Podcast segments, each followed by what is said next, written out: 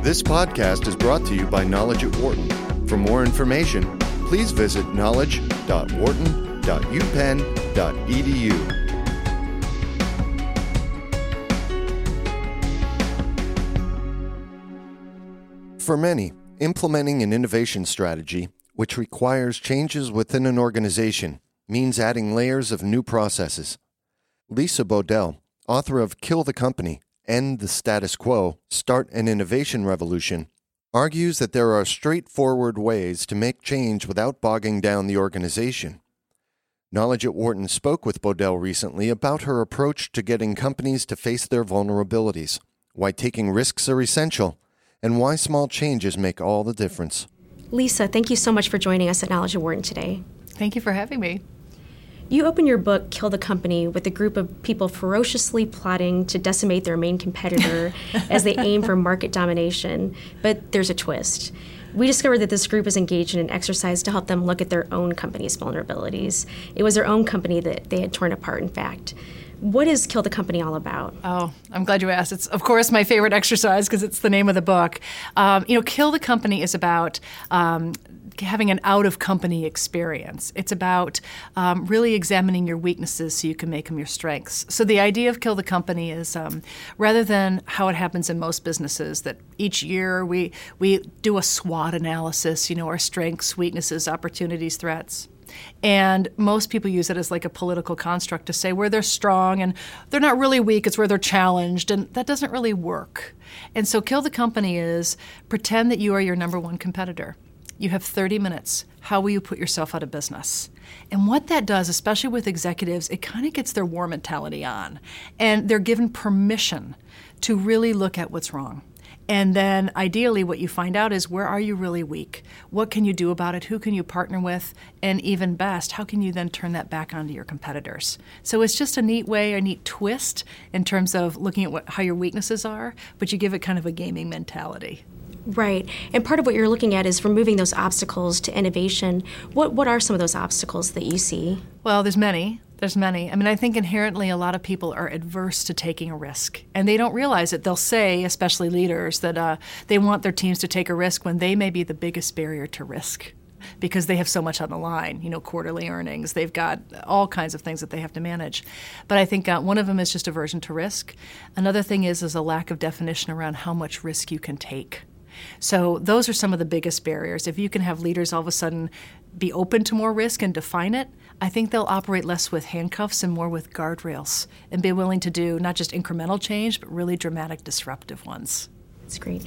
And if a company is committed to making that kind of a change and looking at, you know, where they are, uh, where how would they go about looking at where they fall on the innovation spectrum? Mm. Well, it depends on what you're talking about. It could be around risk. I, I think what they have to do is look at their culture. And I talk a lot about this in the book, and that I think you can really look at a company's culture and determine how much risk they're willing to take. And I think they can look at a few things. Um, how much do their executives lead by example? How much failure or experimentation are you allowed to take? How much resources, that can be time or money, do they put towards new ventures? Um, what metrics are they measuring? And do those metrics have to do with um, uh, new things, new to market, new to the world types of adventures? And that will kind of give you a feel feeling for what is their culture like and are they really involved in leading innovation or is it more of a lip service? You'll get a real feel for that spectrum quickly. Right, right. And just in terms of those those uh, different types of cultures, mm-hmm. what what do you see are some of the uh, main types of cultures within organizations? Well, I uh, I'll tell you, it's interesting. What I did over the last few years is I studied corporate cultures and change, and what was fascinating to me is we seem to talk about change um, or cultures in terms of good versus bad. But I, I don't think it's that simple. Actually, I think there's another culture that permeates all the organizations that many of us have worked at and is probably like the silent killer. Um, the worst kind of culture isn't a bad culture, it's a complacent one. And I think the world has gotten so complex that we keep putting more and more processes in place. And the result of that is, is that people become complacent. They no longer think they can affect change, even though they might want to. They kind of give up. It's the oh, everything's just fine mentality. And we see that at a lot of big corporations. They've got the money and the brand, and they can ride it out for a long time until oh, all of a sudden, where did that small company come from? Who knew? and they had a complacent culture. So I think that's that's something people really have to watch for in the future. And if, if an organization is ready to change, if they have identified these things and um, sort of reckon with their, their own culture, uh-huh. what are the what are the tenets to make change stick?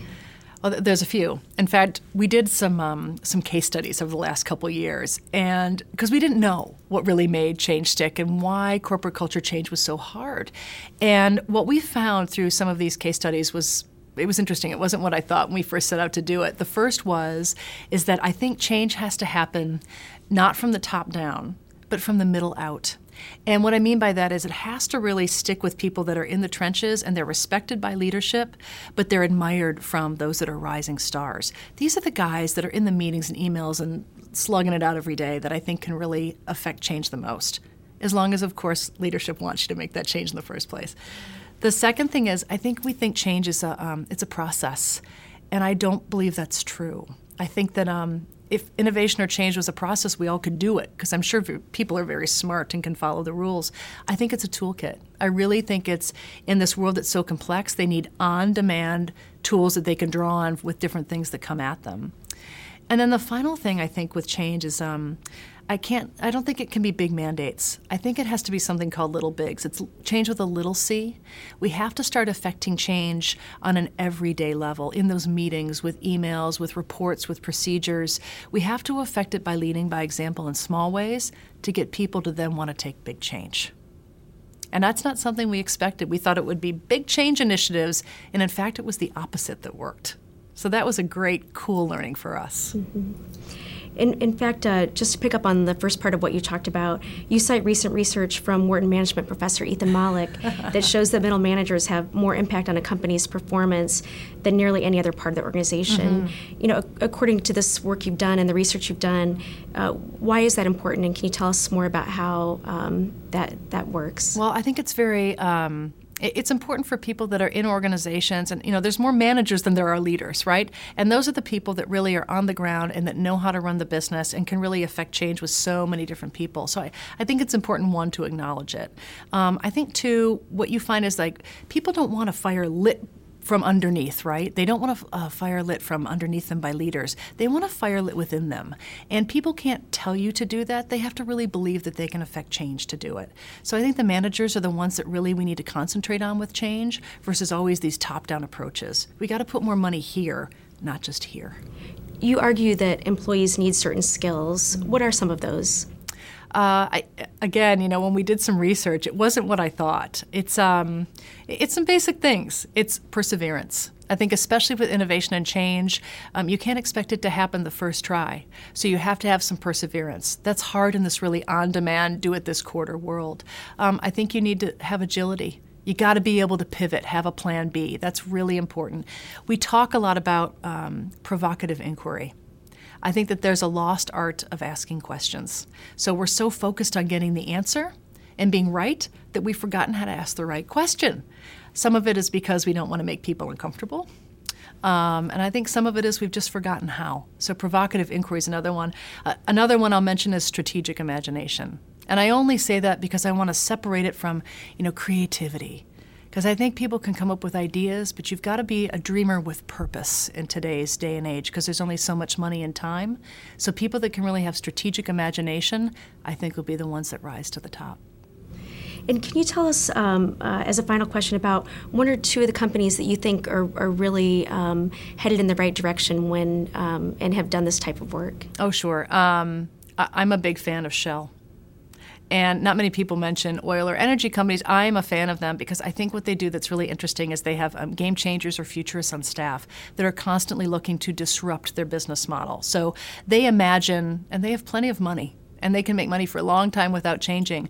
But they imagine, for example, uh, will we live in a world soon where we are no longer extracting energy but growing it? And they start to build that kind of a business. I think that companies like GM and BMW um, they are looking at their business models and saying, well, gosh, if everybody is really moving towards urban models and living in cities, maybe they won't be able to drive as many cars. So maybe we won't be a car company, we'll be a mobility systems company. So they're really doing forward thinking in terms of how they destroy or kill their own companies to become ones that they need to be before someone else kills them. Very inspiring. Thank you very much for speaking with us today, Lisa. Thank you. I appreciate it. For more business news and analysis from Knowledge at Wharton, please visit knowledge.wharton.upenn.edu.